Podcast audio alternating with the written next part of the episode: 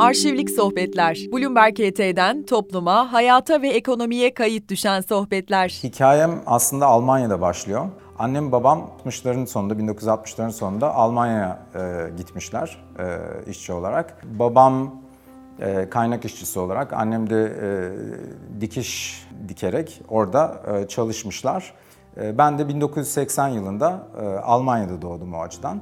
Ben 4 yaşına geldiğimde annem babam artık ufuk oraya alışmasın daha sonra alışırsa Türkiye'ye getirmemiz zor olur diyerek kesin dönüş yapmaya karar vermişler ve ben o yüzden işte 4 yaşında e, Türkiye'ye geldik. E, Türkiye'ye geldikten sonra ilkokula e, Bursa'nın Karacabey ilçesinde başladım. Ben ilkokuldayken babam her yaz benim çalışmamı istedi. Ve bu konuda hatta beni yani teşvik etti, hatta biraz da zorladı diyebilirim. Çünkü çocuk olarak tabii ki çok çalışmak istemiyorsunuz. Yaz tatillerinde eğlenmek istiyorsunuz. Ve bizim Karacabey'in ilçe e, pazarında, pazarda e, her salı günleri çalışmamı e, istedi.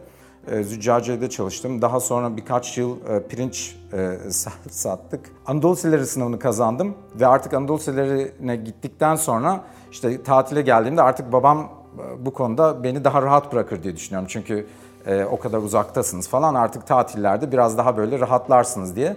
Öyle olmadı. Babam beni yine sürekli yazlara çalışmam için e, ısrarcı oldu ve e, daha sonra işte e, bir 3-4 sene patates, e, soğan e, sattım yazları ve Ankara'dan gelerek hatta şunu da söyleyeyim yani şimdi e, aslında çok gururlandığım bir şeydir bu ama o zamanlar çocukken itiraf etmek itiraf etmek gerekirse böyle hoşlandığım, çok e, severek yaptığım bir şey değildi. Çünkü diyorum ya yani yıl boyunca çalışıyorsunuz, ediyorsunuz. Sonra yaz tatilinde biraz böyle rahatlamak istiyorsunuz. Hatta birkaç yazda e, bir süpermarket vardı babamın arkadaşının. İmece Market. E, babam orada çalışmamı e, istedi. İşte ne zaman cuma günleri maaşımı alsam koşarak eve geliyorum e, o, o maaşımla. Çok mutluyum vesaire. Aradan birkaç yıl geçti. Bir gün bir sohbet esnasında benim marketteki maaşımı babam veriyormuş. Yani babam arkadaşına benim maaşımı veriyormuş. Arkadaşı da bana benim maaş, maaş olarak ben maaş alıyorum sanıyorum. Aslında babam bana veriyormuş. O gün e, yaşadığım hayal kırıklığını anlatamam ve gerçekten bütün içimi ağladım o gün yani. Ama şimdi diyorum ya yani inanılmaz yani hayatımda tabii ki çok kahramanlar var ama ilk kahramanım babamdır yani. Çünkü bu kadar sahne arkasında bir şeyler yaparken geriye dönüp baktığımda bana bu kadar kişiliğimi şekillendiren, hayatta bana e, bazı şeyleri direkt böyle oturup karşılıklı anlatmak yerine bunları yaşayarak öğrenmemi sağlayan kişi babamdır ve babamın da tabii ki e, destekleyen annemdir ve e, bu sayede aslında düşünüyorum da ekonomiyi ben direkt içinden öğrendim. En azından ilk adımlarını orada gördüm. Çocukken tabii ki onu o, o anda öyle düşünmüyorsunuz ama direkt bunu çekirdekten öğrendikten sonra bu artık böyle bir şekilde o refleksleriniz gelişmeye başlıyor. Ve düşünüyorum da aslında babamın e, biraz da hayatı öğrensin diye e, yaptığı bu şeyler bana uzun vadede mesleğimin temeli olacak adımlarmış. Babam da bilemezdi bunu. E, o, daha başka bir disiplin için bunları aracı olmak istemişti ama dediğim gibi uzun vadede bana çok büyük getirileri oldu. 11 yaşına geldiğimde e, artık bir yol ayrımı, hayatınızdaki ilk yol ayrımlarından bir tanesi. Çünkü ilkokulu bitiriyorsunuz, ortaokula nerede gideceksiniz? Bir opsiyon tabii ki e, Karacabey ilçesinde ortaokula başlamaktı. Karacabey'de o zamanlar 16 bin kişilik bir ilçeydi. E, ya da işte Anadolu Silleri sınavına girerek ve devlet parası yatılı sınavlarına girerek e, şansımı başka yerlerde deneyebilirdim. Bana e, ikinci opsiyon çok daha e, cazip geldi ve e, Anadolu Silleri sınavına ve devlet parası yatılı sınavlarına girdim. Ya Bursa'yı seçecektim ya da şansımın daha yüksek olduğu Ankara'yı seçecektim ve Anadolu Silleri sınavında e, hem devlet parası yatılı sınavını e, kazanarak hem Anadolu Silleri sınavını kazanarak Ankara Anadolu Lisesi'ni kazandım. Haber geldi e, kazandığıma dair bir anda gerçeklikler fark edilmeye başladı. E, annem gitmemi istemiyor. E, babam da doğal olarak bu kadar sene işte gurbet çektikten sonra Almanya'da çocuklarının 7 e, saat uzaklıktaki işte 2-3 ayda bir görebilecekleri bir e, yere gitmesine çok sıcak bakmadılar. Ama ben çok ısrar ettim. Yani 11 yaşındayken e, yatılı okula gitmek için çok ısrar ettim. Neden derseniz ben babamdan ve annemden gördüğüm kültürden bunun motive olduğunu düşünüyorum. Çünkü ben hep onların işte zor şartlar altında çalıştıklarını, ailelerinden uzaklaşarak işte gurbete giderek orada zor şartlarda çalıştıklarını birebir gördüm. Bu adımları atmadan da bir sonraki iyi şeye gidemiyorsunuz. Sonunda ikna ettim ve o şekilde e, Ankara Anadolu Lisesi'ne yatılı olarak gittim. Yatılı okul ortamı hayatımı şekillendiren çok önemli bir e, dönem oldu. Şimdi 11 yaşında gittiğiniz zaman yaşadığınız hikayeler sizin derinizi daha da kalınlaştırmaya başlıyor. Yani orada tam bir yol ayrımına geliyorsunuz. Ya e, tamam bu hayat çok zor ben böyle devam edemeyeceğim deyip e, vazgeçiyorsunuz. Ya da ısrarcı olmaya başlıyorsunuz. Yani ben bu işe yola çıktım ve bu işi sonuna kadar götüreceğim. Zaten hayat bence işte vazgeçenlerle dolu. Önemli olan vazgeçemeyip o konuda ısrarcı olabilmek ve uzun vadeli düşünebilmek, uzun vadeli planlar yapabilmek, hedefler koyabilmek insanın kendisine. Çünkü kısa vadede hep sizi rahatsız edici şeyler oluyor zaten. Şimdi ilk yatılı okula gittiğim zaman çok böyle hevesliyim. Ankara, başkent, doğru dürüst büyük şehir görmemişim. Onun böyle bir heyecanı var. Yani 16 bin kişilik bir ilçeden büyük bir başkente gidiyorsunuz. Sadece Ankara'yı televizyonda görmüşüm o güne kadar. Zorlukları da hemen yüzüme, yüzüme çarptı. Örneğin yani e, devlet okuluydu sonuç olarak. Çok bütçesi çok iyi olan bir okul değildi ve problemli bir e, yatılı e, yatakhanesi vardı. Örneğin ilk gittiğimizde sıcak sular bozuk ve 4 hafta sıcak su verilmedi. Artık yani küçük çocuksunuz tabii ki yaz sıcağı Eylül yani insanlar artık kokmaya başladılar yani ve en son bize okuldan söylenilen işte e, varsa e, akrabanız onlara gidip e, işte duş alın diye bize böyle haber geldi. E, benim de akrabam yok Ankara'da. İşte annemlere söyledim. Annem tabii ki böyle çok yıkıldı. Böyle yani çocuğun böyle üzerine titredikleri bir çocuğun işte 4 haftadır işte yıkanamadığını falan öğrenmek herhalde bir anne için çok kolay değildir. Hemen işte komşulardan soruşturuldu falan. Bir komşunun kardeşi Ankara'da Hacettepe'de okuyormuş Erol abi. Ee, bir gün işte Erol abi diye birisi çıktı geldi. Ondan sonra beni aldı böyle 11 yaşında işte 4 haftadır yıkanmayan Uf'u böyle e, işte öğrenci evine götürdü. Yatılı okulun zorluğunu zaten e, anında fark etmeye başlıyorsunuz. O aşamaları bir şekilde atlatmak e, insanı gerçekten güçlendiriyor. Ee, tabii ilk gitmişsiniz hem özlüyorsunuz tabii ki ailenizi özlüyorsunuz, arkadaşlarınızı özlüyorsunuz. Karacabey'e geri dönüşüm Ankara'dan 2 ya da 3 ayda bir oluyor. İşte bayram tatili olacak ya da yılbaşı tatili olacak. O aralıklarla gidebiliyorsunuz. Şimdi ilk Karacabey'e gidişimi bekliyorum. İşte bir bayram tatili gelecek. Biletimiz zaten işte biletler bir ay önceden satışa çıkıyor. Bayram tatilde olduğu için ilk daha satışa çıkar çıkmaz hemen satın aldım biletimi. Ondan sonra e, öğleden sonra 6 e, otobüsüne, akşamüstü 6 otobüsüne bilet almıştım. Ondan sonra e, Ankara'da Ulus'a yakındı o zaman Aşti değildi. Ondan önceki bir otobüs terminali vardı. Hiç unutmam yani orası bir keşmekeş bayram tatili böyle e, erkenden işte e, hazırlandım. Tabii ki çantam hazır hevesle böyle. E, kocaman çantamı işte taşıyarak işte otobüs terminaline gittim. Ve e, otobüsü bekliyorum. Çok heyecanlıyım böyle ilk, ilk defa gideceğim tekrar ailemi göreceğim vesaire. Otobüs geldi yanaştı ama nasıl böyle ana baba günü şey e, çünkü bayram tatili olduğu için biliyorsunuz o, o, o, o karmaşayı cuma akşamı saat e, 6'da otobüs geldi gelir gelmez ilk ben bindim zaten. Böyle hemen cam kenarına almıştım hemen oturdum ondan sonra bekliyorum işte insanlar geliyorlar biniyorlar falan vesaire. Sonra birisi geldi. Hey küçük dedi, e, benim koltuğumda oturuyorsun dedi. Ben de nasıl amca falan dedim böyle. Ondan sonra orası benim kalk bakalım oradan falan dedi. Olur mu dedim işte benim falan. Ondan sonra böyle sesim titremeye başladı zaten böyle. Ondan sonra hemen muavin geldi falan. Biletini ver bakalım dediler. Verdim bileti. Benim biletim 6 e, saat 6'ya değil 16'yaymış. Benim otobüsüm 2 saat önce gitmiş. Bayram tatili ve ilk defa gidiyorum yani hayal kırıklığımın limiti yok. Yani nasıl bir ağlama başladı bende tutamıyorum kendim. Yani e, e, böyle e, acayip böyle bir e, andı. Çantamı indiriyorlar şeyden, e, otobüsün altından böyle inan duramıyorum falan. En son hatırlar mısınız bilmiyorum. Böyle eskiden otobüsler vardı. Eski, eskiden otobüslerde böyle şey e, su şişelerinde su verirlerdi ve otobüsün en arkasında böyle kasalar olurdu. Baktılar benim durum gerçekten vahim ve bayram tatil bilet falan yok, gidebilme şansım yok. Ondan sonra e, işte küçük dediler hadi git bakalım o kasaların üzerine otur öyle git. Yani hayatımdaki en güzel, en değerli koltuktur benim için. En değerli seyahattir benim için. Yani altımda şişe izleri çıkmasına rağmen e, bu kadar rahat, bu kadar mutlu bir yolculuk yaptığımı hatırlamıyorum. Diyorum ya bunun gibi bir dolu anekdotum var yani e, yatılı okulda. O yüzden bunlar böyle bir içinize işledikten sonra günlük yaşadığınız problemler vesaire yani bir şekilde artık onlara o kadar alışıyorsunuz ki. Bir süre böyle bir sessiz geçti hayatım. Yani ortaokula gittiğiniz zaman tabii ki işte öğretmenler sizi tanımıyorlar. İşte aileniz etrafınızda yok vesaire. Sizi motive edecek çok da fazla e, bu etraftan geri dönüşüm gelmiyor.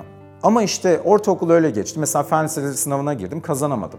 Yani hani böyle hep uçarak kaçarak falan bir öğrenci olmuyor ama diyorum ya yani yetenek eksikliği değil bu, motivasyon eksikliği. Ama ipin ucunu da kaçırmadım hiçbir zaman. Yani bir şeyler yapmak istiyorum hayatta ama ne yapmak istediğini bilemediğim için hani nasıl duvarda bir delik açmak için bütün odağınızı bir yere verip orayı ittirmeniz gerekir.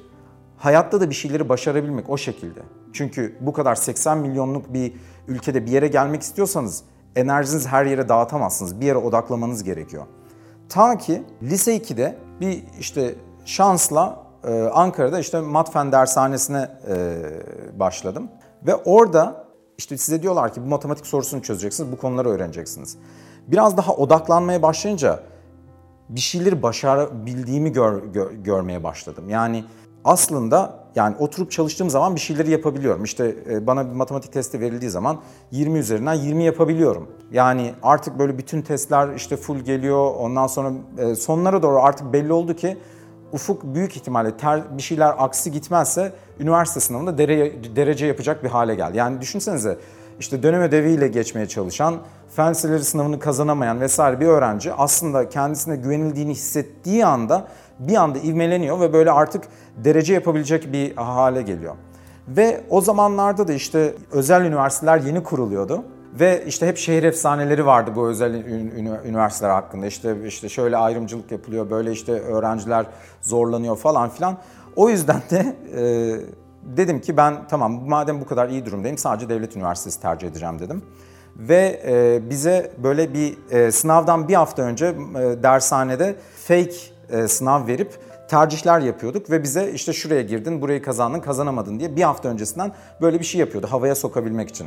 Ben de o hiç unutmam o e, e, sınavda sadece ODTÜ ve Boğaziçi'ni tercih ettim. O, o deneme sınavında sadece ODTÜ ve Boğaziçi'ni e, tercih ettim. Farkla işte kazandığımı söylediler bana. Bir anda e, dershanenin sahibi e, Ufuk senle yemek yiyelim dedi. E, bir, bir grup hoca var yemekte. Ufuk dediler niye sadece ODTÜ ve Boğaziçi'ni tercih ettin? Çünkü işte Bilkent'in, Bilkent burslunun ya da işte Koç burslunun puanları daha yüksek ama yazmamışım. Yani niye böyle bir deneme sınavında dahi yazmıyorsun? Anlattım dedim böyle böyle çekincelerim var. Bana ondan sonra dediler ki bir iki şey yapacağız. Birincisi sana o üniversitedeki öğrencilerle bir görüşme ayarlayacağız. Ona göre karar vereceksen de bilinçli karar ver. İkincisi de e, olur da işte e, sıkıntı yaşarsan da tamamen arkanda duracağız dediler. Bu bana gerçekten bir güç verdi ve ondan sonra e, Koç'tan e, ve Bilkent'ten e, daha önce Matfen'den mezun olmuş e, 4-5 öğrenciyle konuştum ve duyduklarım beni çok etkiledi. Ben acayip heyecanlandım ve o son bir haftada bütün tercihlerimi e, değiştirdim. Bölüm olarak da iktisat okumaya karar verdim. Bir, ekonomi zaten en baştan beri ilgimi çekiyordu. İşletmenin puanı daha yüksekti ama ben işletmeyi hiç tercih etmedim. Ben ekonomi okumak istiyordum. Çünkü işte televizyonda birileri çıkıp işte e, faizler şöyle oldu, işte para politikası şöyle, enflasyon böyle falan dediği zaman kulağıma böyle elegant gelirdi, böyle e, farklı gelirdi ve bunu öğrenmem gerektiğini, bunun teknik detaylarını öğrenmem gerektiğini hissettim. Bir de dedim ya bu temelden gelen bir ekonomiye olan bir ilgi vardı. Ee, sadece iktisat bölümlerini yazdım. Üniversite sınavına girdim ve e, Türkiye 26.sı olarak Koç Üniversitesi İktisat Bölümü, Ekonomi Bölümünü burslu olarak kazandım. Üniversiteye başladık. Üniversite İngilizce. Ama ben hiç İngilizce bilmiyorum. Çünkü benim Lisem Almancaydı. Gerçekten e, yani My Name is Ufuk'un ötesine gidemiyorum. O yüzden de bizi zaten ilk deneme sınavına alacaklar yerleştirme için. Zaten sınava girmeme gerek yoktu ama girdiğim yani işte en düşük kurdan e, başladım. Şimdi hazırlık okuyorum koçta. Hiç yapamıyorum yani çünkü işte bütün kazananlar arasında 10 kişiydik o sınıfta 100 kurundan başlayan. E, diğer herkes çok daha önde başlıyorlar. Ve bu psikolojik olarak beni etkiledi. Çünkü ben üniversite sınavına bu kadar böyle derece yaparak üniversiteye girmişim ama tutunamıyorum.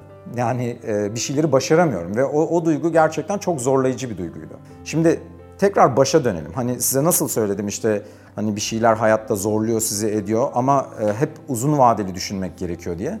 O zaman da şevkimin kırılmaması gerektiğini hep kendime telkin ederek hep böyle işte uzun vadeli e, uzun vadede işte işler yoluna girecek devam et devam et diye zorladım.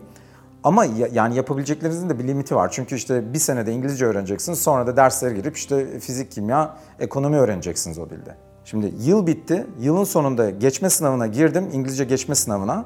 Geçemedim.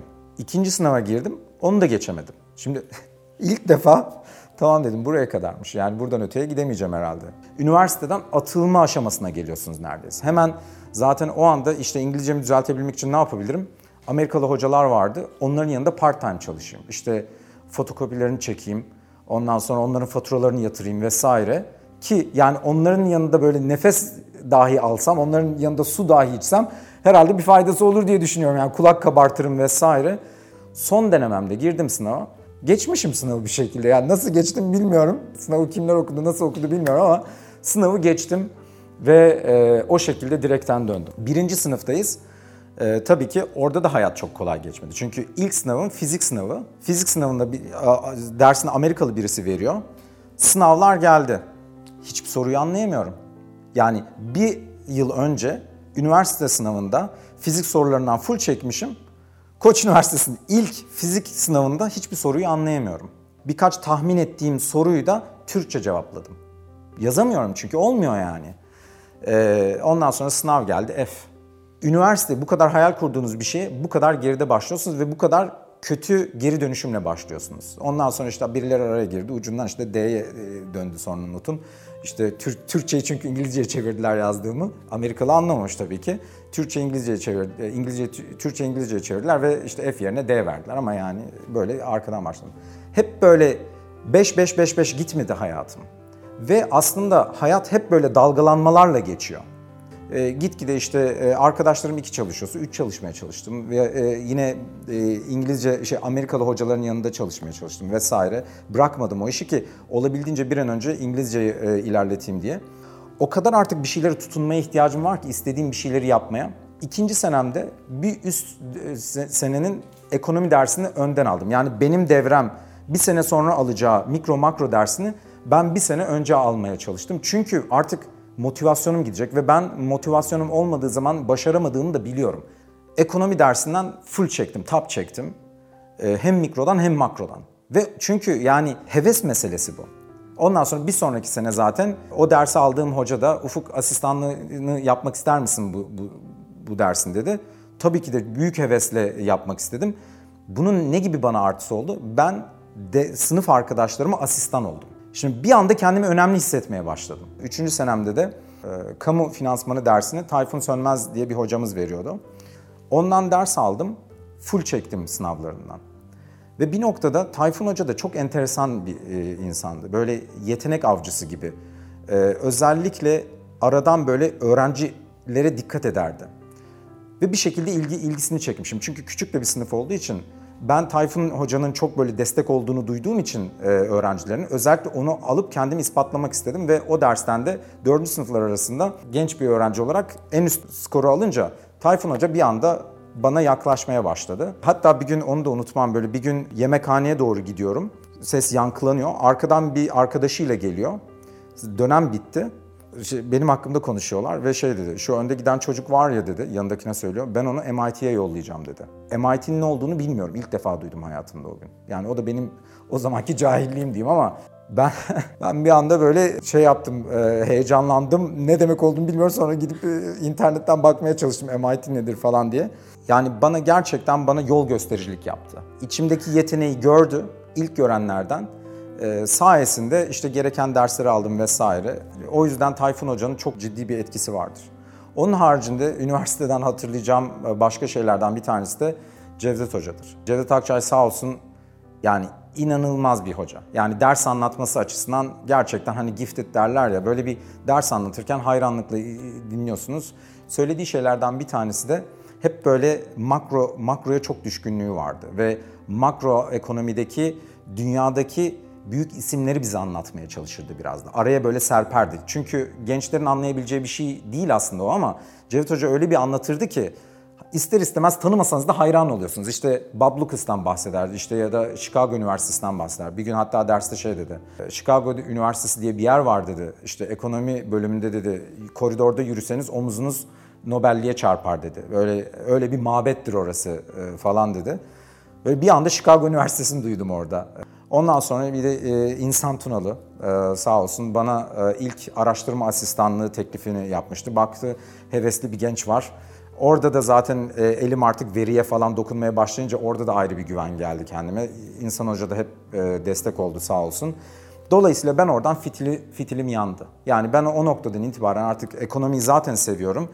Akademide artık iyice aklıma yatmaya başladı ve e, doktoraya başvurmaya karar verdim. Son e, başvurulardan önce Daran Hocamoğlu bir seminer vermeye geldi Koç Üniversitesi'ne. E, seminerinden önce Tayfun Hoca sağ olsun Daran Hoca ile beni birebir bir toplantı ayarladı.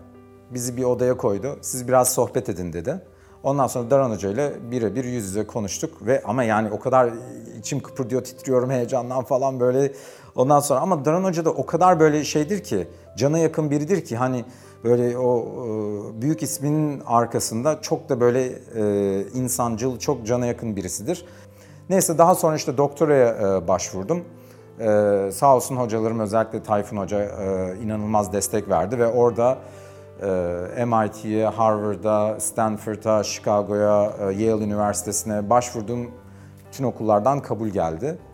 E, yani inanılmaz güzel bir histi. yani e, hayallerini kurduğunuz üniversiteler artık böyle sizi istiyorlar ve işte e, siz seçeceksiniz nereye gideceğinizi. Yani o o kadar güzel bir histi ki ondan sonra e, tabii ki de yani Daron Hoca ile olan iletişim hiç unutmadım yani. Dedim ki ben yani Daron Hoca'nın e, yanında devam et, etmek istiyorum. E, dolayısıyla da MIT'ye karar verdim.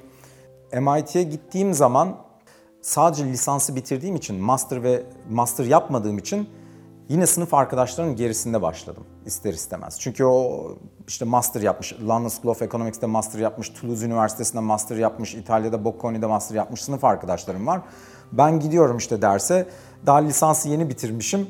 Ondan sonra çok böyle teknik tartışmalar oluyordu derslerde ve o biraz şevkimi kırdı açıkçası en başta. Ama yani yine bir vaz mı geçeceksin yoksa zorlayacak mısın? Bir şeyin başlangıcı nasıl başladığınız değil, bir şeyi nasıl bitirdiğiniz önemli. Hayatımda geri dönüp o episodlara baktığım zaman başları hep acılı, hep sıkıntılı. Yatılı okul başlangıcı sıkıntılı. E, lise başlangıcı dersler sıkıntılı. Üniversite başlangıcı zaten sıkıntılı. Ondan sonra doktora başlangıcı yine sıkıntılı. Hikayenin sonuna odaklanabilmek, başlangıcından ziyade sonuna odaklanabilmek. Dolayısıyla işte çalışmaya başlayınca e, Daran Hocam oldu muhteşem bir e, danışmandır. O da zaten hep çok iyi yol göstericilik yaptı. Bana dedi ki Ufuk dedi farklı bir şey yapman lazım dedi. Yani başarılı olmak için bizim camiada başarılı olabilmek için farklı bir şey yapman lazım dedi. Nasıl yani hocam dedim. Böyle diğerlerinin yaptığı şeyleri daha iyi yapmaktansa kendi orijinal yolunu seçmen lazım. Düşün bir oraya biraz kafa yor dedi. Ne orijinal hikayen ne olacak senin dedi. Başar, başarmak bazen de böyle e, güzel kazalardan da oluyor. Ne demek istiyorum buradan? Örneğin benim e, evim, Boston'daki evim, e, Ulusal Ekonomik Araştırmalar Merkezi'nin hemen yanındaydı. MIT'ye gitmek için metroya biniyorum, oraya gidiyorum ama e, evimin hemen yanında da Ulusal Araştırmalar Merkezi var. Orada şeyi duydum, e, öğle yemek, öğle yemeği seminerleri var, öğrencilere de açık. Dedim ki yani gideyim biraz orada başka şeyleri de ekspoze olayım. Madem öyle farklı bir şeyler yapayım, sadece gidip ders almaktansa farklı insanları dinleyeyim, bakalım ne tecrübeleri var. İşte şimdi ekonomik yani şu anda bir akademisyen olarak onu düşündüğüm zaman aslında en kıymetli buluşlar farklı şeylerin kombine edilmesinden oluşuyor. Yani siz bir şeyi zaten defalarca zorlanmış bir şeyin üzerine bir şey inşa ederseniz o çok orijinal olmuyor. Ama farklı alanları bir yere getirebilirseniz söylenmemiş bir şey söylüyorsunuz. Söylenmemiş, kullanılmamış metodolojileri kullanmaya başlıyorsunuz vesaire. Ben de o Ulusal Araştırmalar Merkezi'ndeki e, toplantılara katılmaya başladım. Kenara oturuyorum. E, orada e, sunumları dinlemeye başladım ve orada artık yavaş yavaş işte patent verisi nedir, firma verisi nedir onları e, duymaya başladım. Şimdi onları orada öğreniyorum. Bir taraftan da MIT'de işte Daron hocamdan olsun, diğer hocalardan olsun ekonomik büyüme modelleri öğreniyorum. Onların teorilerini öğreniyorum vesaire. Ve hayatta en merak ettiğim şeylerden bir tanesi de ülkelerin neden farklı hızlarda büyüdükleri. Niye bazı ülkelerdeki insanlar çok daha zengin de bazı ülkelerde insanlar bu kadar zor şartlarda yaşıyorlar? Bu e, Cevdet Hoca'nın söylediği e, Robert Lucas, Chicago Üniversitesi'nde daha sonra e, çalışma arkadaşım oldu, Nobel ödüllü. Çok önemli bir vecizelerinden bir tanesi vardır. O da söylediği şey, ekonomik büyüme problemlerini düşünmeye başladığın zaman başka hiçbir şey düşünemezsin diye bir bir alıntısı vardır onun. Kesinlikle de öyle. Yani bu ekonomik büyüme farklılıklarını düşünmeye başladığınız anda bir anda kendinizi kaptırıyorsunuz ve ben bu işi gerçekten ciddi ciddi düşünmeye başladım ve niye bir ülke farklı büyür onu anlamak istediğime e, karar verdim ama farklı bir bakış açısıyla gelmem gerekiyordu. Sonradan işte bu makro büyüme sorusuna mikro şekilde yaklaşmaya başladım. Ve dedim ki madem ben böyle makro bir soru cevaplandıracağım, bu işe bir makro ekonomiyi ne oluşturuyor? Firmalar oluşturuyor. Bir makro ekonomiyi kişiler oluşturuyor. Siz oluşturuyorsunuz, ben oluşturuyorum. Beni anlarsam, kişilerin nasıl karar aldığını anlarsam ya da firmaların nasıl karar aldığını anlarsam oradan makroya gidebilirim. Bu yüzden de makro soruları mikro verilerle araştırmaya başladım. Çok fazla yapılan bir şey değildi o zamanlar. Ben bu konuda başarılı olacağına, bu bu yaklaşım başarılı olacağını ikna ettim kendimi ama bunu anlatabilmek için zamana ihtiyacınız var. Çünkü literatürü bunu böyle yapmıyor. Daran Hoca sağ olsun orada gördü yapmak iste yapmaya çalıştığım şeyi destek oldu. Tezimi tamamladım ama işte e, doktora bittikten sonra iş piyasasına çıkıyorsunuz ve orada tabii ki işte okullarla görüşmeler başlıyor vesaire. Okullar benim ne yapmaya çalıştığımı sorunca beni mikrocu muyum, makrocu muyum tam anlayamadılar. Ve genelde de okul okullar piyasaya çıktıklarında bir alanda birisine işe almaya çalışıyorlar. İşte bizim bu sene makrocuya ihtiyacımız var. Bizim bu sene mikrocuya ihtiyacımız var. Anlayamadılar yani neci olduğumu. O yüzden böyle biraz soğuk davrandılar bana. Son anda artık market e, bitmek üzereydi. Texas Üniversitesi ile INSEAD, Fransa'daki INSEAD arasında karar verirken son dakikada Pennsylvania Üniversitesi'nden e, bana bir e, teklif geldi. Amerika'daki ilk ondaki bir üniversite. Bir anda son anda karar verdiler. Pennsylvania Üniversitesi'nde başladım ve orada bana gerçekten çok destek oldular. Yani işte yazdığım makalelere yorumlar yapmaları olsun, nasıl akademisyen olarak gelişmem gerektiği konusunda bana destek olmaları olsun. Bu konuda çok destek oldular ve ilk yayınımı ben doktoramı bitirdikten 3 ya da 4 sene sonra yaptım. Bu aslında bayağı geç bir süre. Ama orijinal bir şey yapıyorsanız bunun kabul görmesi de zaman alan bir şey. Başladıktan sonra e, camiaya yayın yapamıyorum. Normalde hemen ilk sene yayın yapmanız bekleniyor. ikinci sene yayın yapmanız bekleniyor. Bir anda insanlar size ilgi göstermemeye başlıyorlar. Yani konferanslara davet alamıyorsunuz, seminerlere davet almıyorsunuz. Ben odamda oturuyorum sadece. İlk sene odamda oturuyorum. İkinci sene odamda oturuyorum. Şimdi ama yaptığım projelerde böyle çok daha detaylı projeler olduğu için işte hem veriyle uğraşıyorsunuz hem genel denge modelleri kuruyorsunuz hem bilgisayara bu işi simüle edip vesaire. Bu tarz e, yayınları yapabilmek çok daha gecikmeli bir şey. Şimdi ya vazgeçecektim ya işte insanlar bana ilgi göstermiyor. Çünkü diğer insanlar davetler alıyorlar, konferanslara gidiyorlar vesaire. Ben almıyorum, ofisimde oturuyorum yani. Yine e, motivasyonum kırılmaya başladı ama bir taraftan da yaptığım işe inanıyordum ve dedim ki yani bu iş ya tutacak sonuna kadar götüreceğim bu işi. Çünkü ben buna inanıyorum. E, ya da inanarak yaptığım bir şey e, sebebiyle bu işi yarı yolda kalacak. Konusu ekonomik büyümeyi işte mikro verilerle anlamaya çalıştım ve burada araştırmalarım firmalara ve kişilere odaklandı. Bu kişileri anlamaya çalıştım. Bu inovasyon yapan mucitleri anlamaya çalıştım. Firmaların neden ARGE yaptıklarını, neden yatırım yaptıklarını yapmıyorlarsa ne gibi sıkışıklıklar var e, sistemde onları anlamaya çalıştım ve gerçekten çok çarpıcı şeyler buldum. Yani örneğin patent kalitelerine baktığınız zaman küçük firmalardan gelen patentler çok daha yüksek kaliteli ama ne zamanki firma yaşlanmaya başlıyor, ürettikleri patentlerin de kalitesi düşmeye başlıyor. Şimdi siz böyle bir ortamda endüstri politikası dizayn edecekseniz, inovasyon ARGE politikası dizayn edecekseniz kimi desteklemeniz gerekiyor? Tabii ki küçük firmayı. Çünkü verdiğiniz 1 liralık destek çok daha büyük bir etki yaratacak. O zaman işte bir anda şunu öğrenmeye başlıyorsunuz. Ben eğer inovasyon bazlı bir büyüme hikayesi yazacaksam, ekonomik büyümeyi gerçekten temelinden anlayacaksam ben sadece ARGE sübvansiyonu veriyorum demek yetmiyor. Çünkü büyük firmalarla küçük firmaların onu kullanma motivasyonları ayrı. Çünkü büyük firmalar bir taraftan da ben zaten piyasada üretim yapıyorum. En iyisi ben daha defansif şeylere yatırım yapayım. Mesela işte e, küçük küçük firmaları satın alayım. Benle rekabet etmesinler, rekabeti öldüreyim. Ya da etrafında patentlerden bir duvar öreyim ki patent savaşlarına gidersem, mahkemeye gidersem küçük firmaları iterim. Korkuturum onların gözlerini. Bir anda böyle şeyler görmeye başlayınca uykularım kaçmaya başladı ama heyecandan. Yani bir insanın gerçekten yaptığı işi severek yapması böyle bir şey. Ben e, sevdiğim bir işe kanalize olmuşum, onu anladım. Ve de bu bulgularımla o kadar böyle gece yattığım zaman insanın aklı çalışırsa uy- uyuyamaz ya. Heyecandan uyuyamıyorum. Ve mesela o ilk yazdığım makaleyi 2009 senesinde ben e, doktorayı bitirdim ve yazdığım makaleyi ne zaman yayınladım? İnsanlar çok kabul gösterdiler ama 2018 senesinde bastım. 9 senelik bir gecikme. Yani ben şey de diyebilirdim. Yani bu proje işte bası yayınlanmadı ilk bir sene içerisinde, iki sene içerisinde. Demek ki e, doğru proje değil. Hayır. En inandığım ve en çok atıf alan projelerimden bir tanesi. Ama işte bunu bir insan sürücü koltuğunda olduğunu bilmesi gerekiyor. Ve siz sürücü koltuğunda iseniz o arabanın nereye gideceğini sadece siz bilebiliyorsunuz. Ve o insanları da ancak işte götürdükten sonra gösterebiliyorsunuz. Ve ben de bu sabrı gösterdim. Ve bir anda o patlama yaşanınca e, yayınlarda çünkü geliyor. Ben orayı boş geçirmedim. Sadece çalışmakla devam ettim.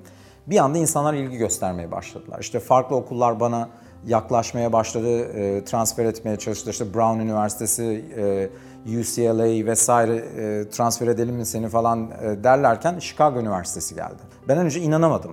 Çünkü Chicago Üniversitesi'ni nerede duymuştum? İlk Cevdet Hoca'nın dersinde duymuştum. Hatırlıyor musunuz bu koridorda omuzun Nobel'liğe çarpması? Gerçekten dediler ki biz seni tanımak istiyoruz. Bizi ziyarete gelir misin bir sene?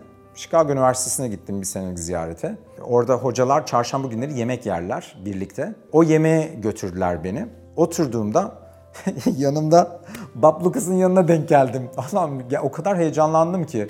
Öyle işte e, genç adam anlat bakalım işte neler yapıyorsun anlatıyor. O da ekonomik büyüme çalışan dedim ya işte ekonomik büyüme düşünmeye başlayınca başka bir şey düşünemezsin diye. Mutlu bir andı benim için. Anlatmaya başladı. Bravo falan filan dedi böyle hoşuna gitti. Yemek bitti kahve sırasına e, girdik.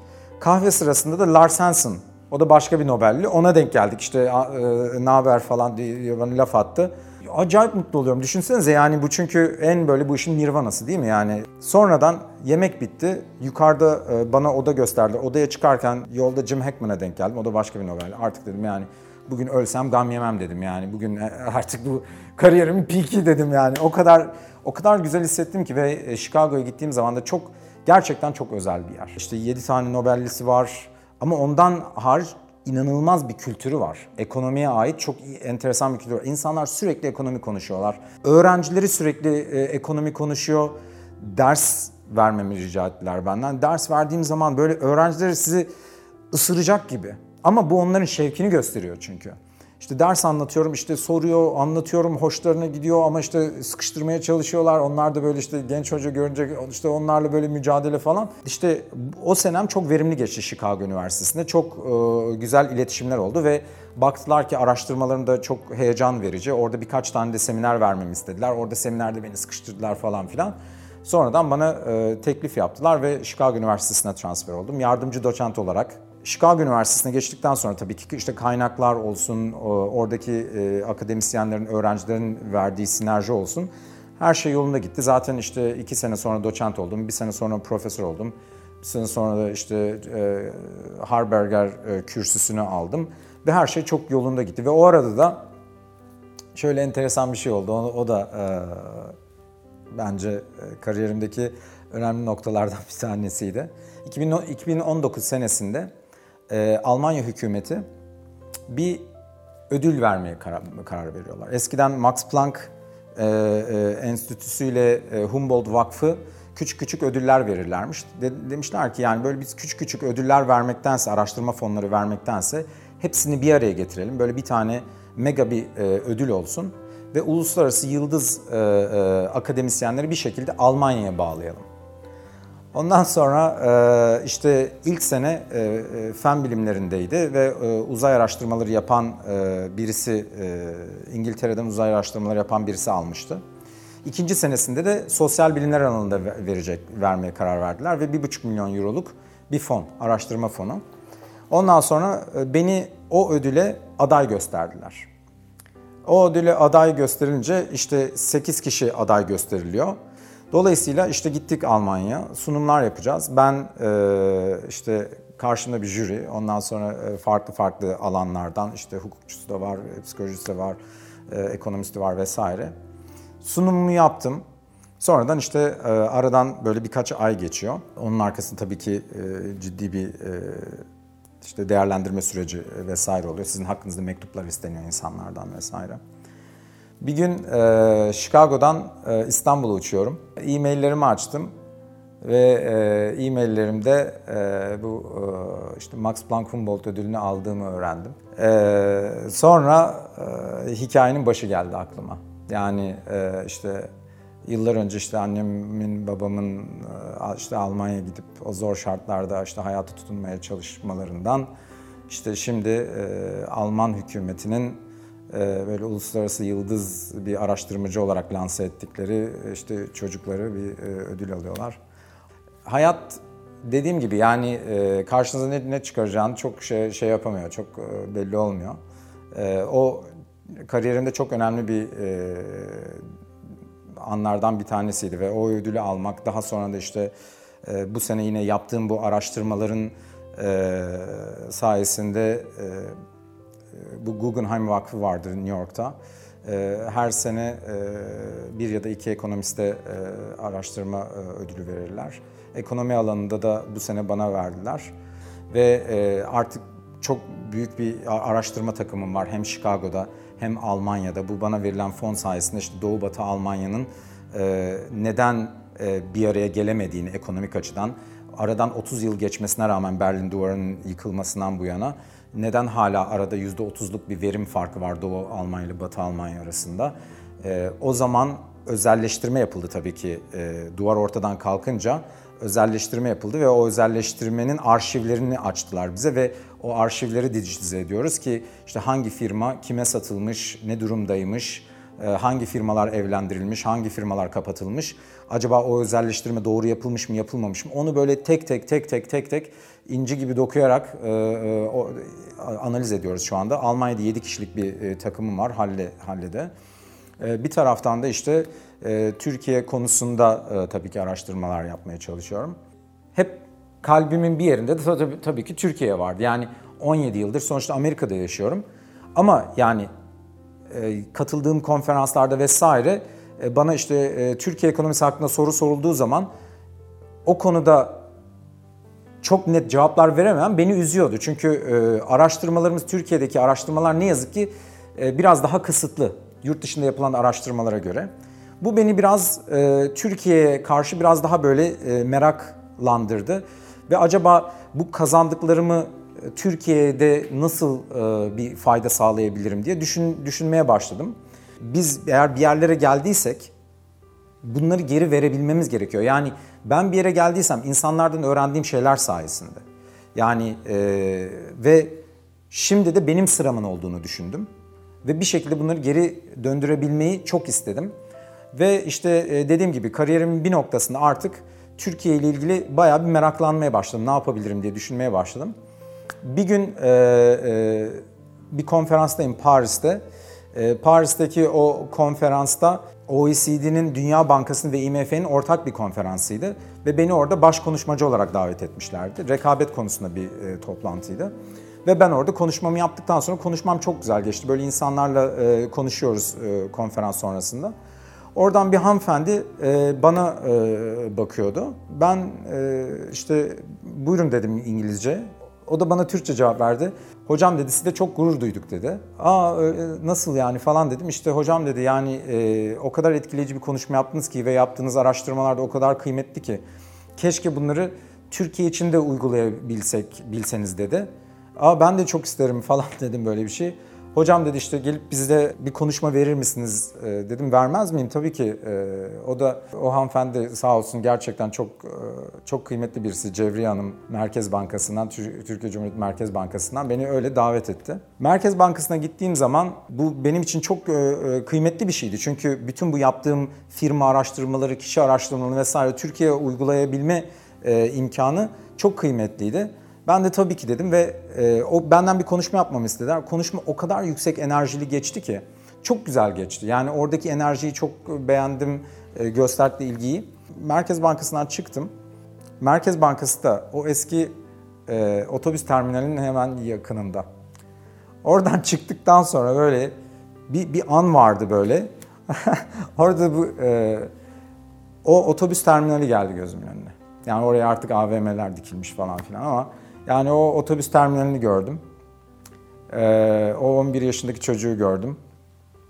Ondan sonra işte bu işte araştırmalarını gelip yurt dışında yaptığı araştırmaları gelip e, işte Ankara'da anlatan e, çocuğu gördüm ve e, işte zaten arkadaşım da beni çok iyi tanıyor. Biraz böyle orada konuştuk. Hadi bir yere oturalım dedik. Gittik. Ondan sonra kafede bayağı bir ağladık o zaman yani. O günde böyle çok duygusal bir gündü.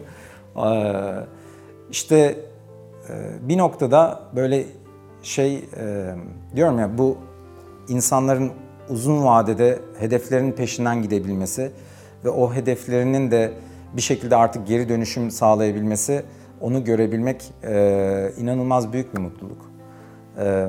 İşte en başta anlattığım gibi de bu işte yatılı okulun verdiği o, bir şeylerin sertleşmesi, bir hayata karşı bir duruş e, getirmesi e, benim için e, çok kıymetli oldu diye düşünüyorum.